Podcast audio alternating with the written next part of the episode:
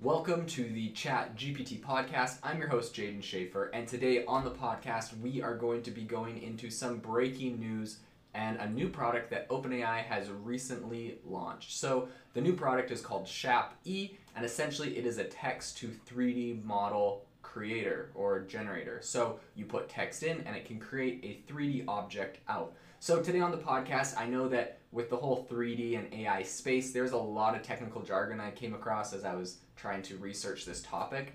And so I'm going to try to break it down to you in a way that is easy to understand no matter what level you are at in your AI understanding and 3D imaging understanding. Um, hopefully, I'll be able to draw a little bit from my background ex- uh, helping develop and work on um, VR applications and kind of some of the 3D assets we had to build there.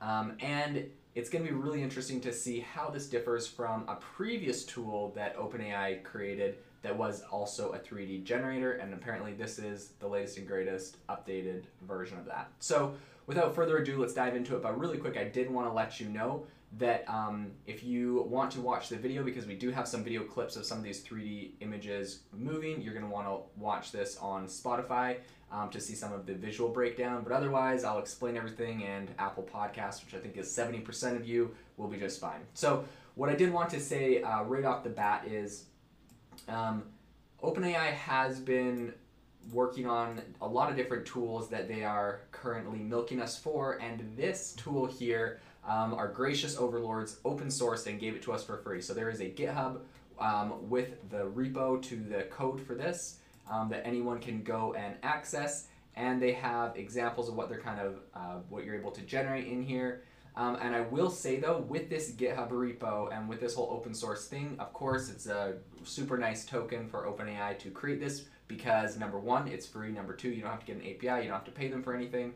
Um, but that being said, the documentation is definitely lacking, as another uh, blogger, Tom's Hardware, noted. Um, he was talking about how it's really, really hard to actually get this thing up and running. Uh, not a lot of documentation. OpenAI is just like, hey, you run it on Python, so it is difficult to do. Don't you know? Don't think that this thing is super easy, but it is pretty impressive. So, how this thing actually works, I guess a, a really layman's descriptive, uh, a really simple layman's perspective and breakdown on how these AI 3D um, assets are generated is a couple steps. So, first, essentially, what happens is you input a text, right? So you could say something like a chair that looks like an avocado. That would be your text what th- what this is actually doing is converting that text into an image with something like DALL-E 2, um, and that could be why some of these icons look so I don't know silly uh, or basic is because DALL-E 2, as you know, is like way inferior in my opinion, and um, to like something like Midjourney, so it's a little bit more basic, but um, essentially it's going text to image and then it's going from the image and it's running it through an AI that will turn that image into a 3D object. So if I was saying something just like a gray rock, let's do something basic, it turns text to an image of a gray rock, it turns that a, that image into a 3D object, but now it's just a 3D blob. Then it has to essentially put a skin on top of that 3D blob or a texture. So it actually looks like, you know, the texture of a rock where its crevices and cracks um, would go. This is really similar to what is currently being. So the reason why this I think this is important is because it's really similar to um, the strategy that's used in VR. If you've ever used a VR headset, um, you know you put it on, you're in a virtual world all around you. There's 3D objects, um, and they all have different textures. How those 3D worlds are created is essentially that 3D objects are created inside of those VR environments, and then a skin is placed on top of that that uh, object like a texture so that it looks realistic. And if you ever take the time in a lot of VR games, a majority of them because of budget constraints and other things, and like for example, if you're walking through a meadow and you look down at the ground at the meadow, you're going to notice that it looks like you're in a grassy field, but when you look down, a lot of times it's a flat field with like the image of grass just imprinted on top. It's just the, the texture.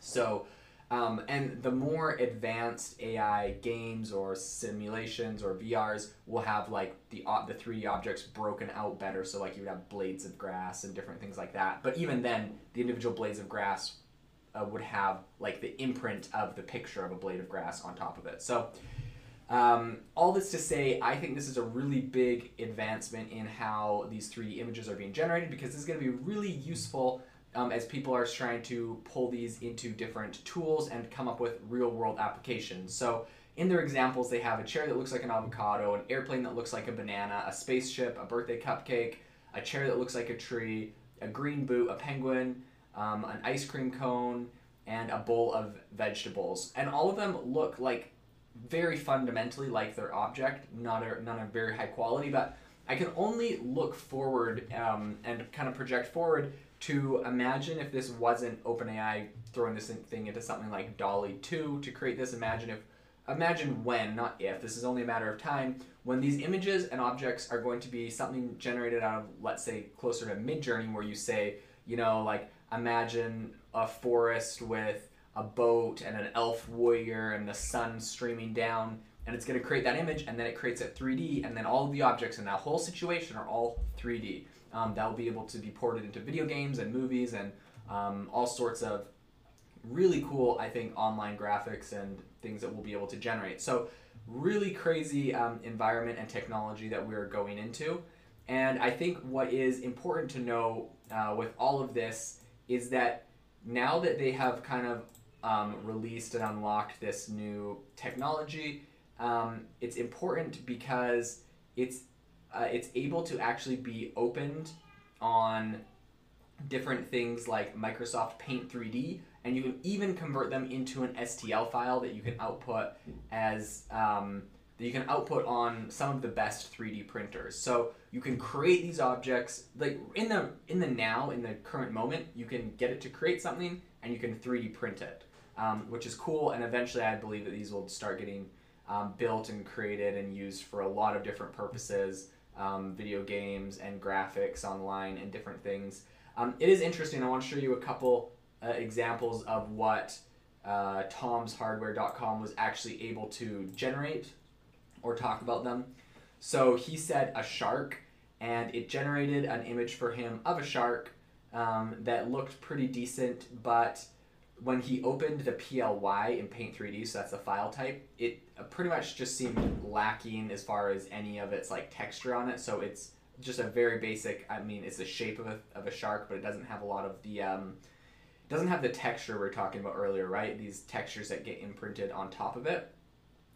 So that was an interesting experiment that he ran. He also did one asking it for an airplane that looked like a banana, um, and he asked it for, I think, he did one that was uh, a Minecraft creeper, and he got something that a, he got something that was a GIF correctly colored green and black, um, that was in the basic shape of a creeper. However, the real Minecraft fans, he said, would not be satisfied with it as it was too messy of a shape to 3D print. In any case, so this thing isn't perfect. It does uh, create some pretty good uh, 3D renderings of dogs, although a lot of times once you move it over to um, something like Microsoft Print, the resolution would appear to be getting a little lower, and uh, it's also pretty messed up once he, yeah once he opened it as a PLY 3D file in,